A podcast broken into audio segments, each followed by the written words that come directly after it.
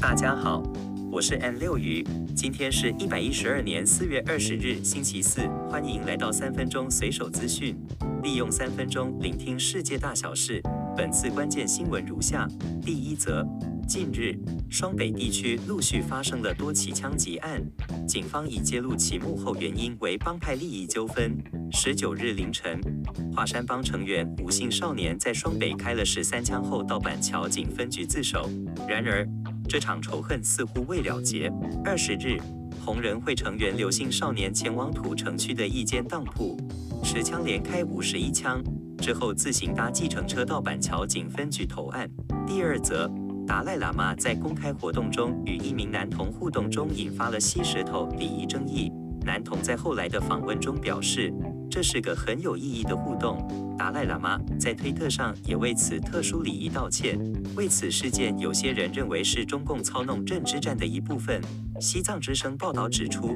这是一个公开活动，由印度慈善机构举办。达赖喇嘛对参与慈善活动的民众会更为亲和以及亲切的互动。达赖喇嘛西藏宗教基金会董事长也指出，达赖喇嘛过去也常跟人拥抱、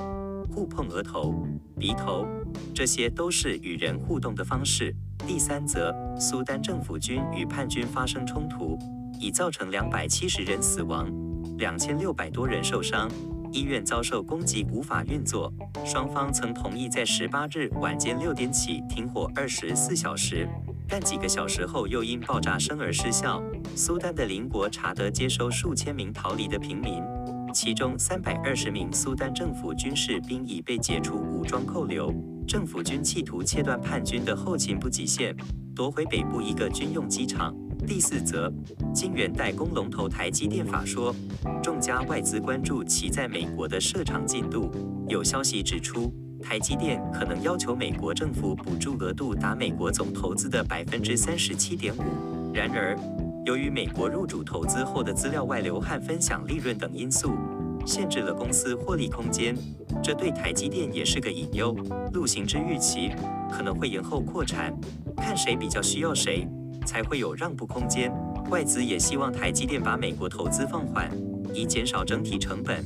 但这样也会影响到毛利率。第五则，美国商务部对硬碟大厂希捷罚款3亿美元，因为希捷出售价值达11亿美元的740万颗硬碟给被制裁中的中国华为。希捷承认此事并缴纳罚款。希捷原本认为国外制造的硬碟不受出口管制措施限制，但商务部指出其错误理解定义。希捷将在5年内分期偿还罚款，每期约1500万美元，是商务部史上最大的一次行政罚款。最后，有关日本检举族的现象，根据日本厚生劳动省的数据显示，全日本有54.1万人，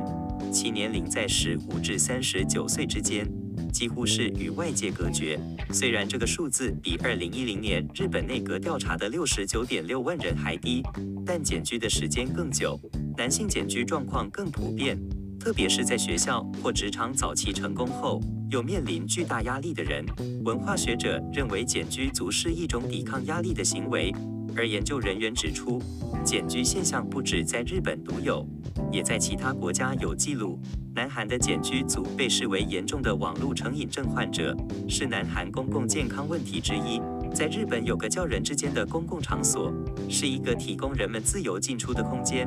创办人宫田隼为了帮助拒绝上学或关在家里的检居族孩子，租下附近的房子，提供低廉的费用。这个空间是1年365天，1天24小时完全开放的空间。他们什么也没做，只是每天把门打开，并强调自己动手做的理念，例如一起清洗厕所、煮饭等。自由互动的场所，营造一个让人们自由进出的空间，而不是提供服务。人之间曾经收留过遭遇家暴逃出来的妇女，或出狱后无家可归的更生人等等。前来造访人之间几次后，人们会鼓起勇气吐露内心的烦恼，